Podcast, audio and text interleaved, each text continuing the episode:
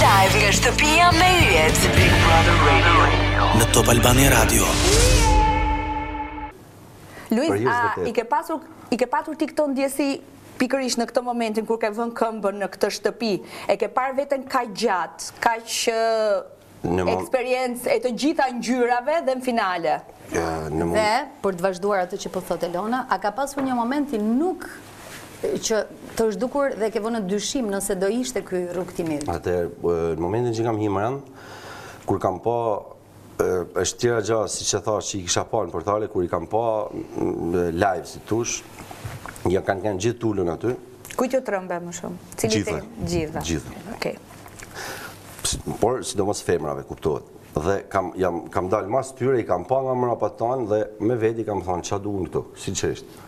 Ato ishin gjithë femra të showbizit, të kohës, të, mhm, hapshe, domethënë, 3-4 lajme që mund të lexoshe, mund të bëshe scroll, njëra nga ato do ishte, do ishte, jo po, për po, një po, thashethem, jo për një arritje, sukses, dështim, e gjitha.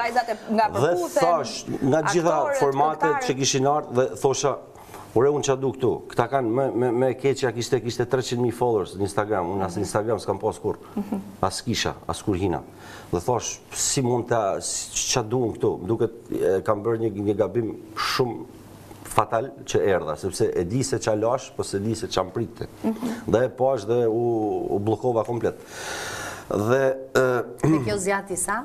Minuta? Jo, kjo zgjati, kjo zgjati, kjo zgjati një javë, dhe unë vendosa të bëja atë që bën çdo shkodran, që e ka në gjak, që është humori. Mhm. Pra ta merrje më me sportivitet, më me... Pa ngacmime, humor pa ngacmime, pra humor për Po qeshim për mikrofonin, jo me qesh për këpucët e tuja, po për mikrofonin, se këpucët janë tuajat, edhe mund të ashtë të përmjë, e mojë ashtë e mojë, edhe...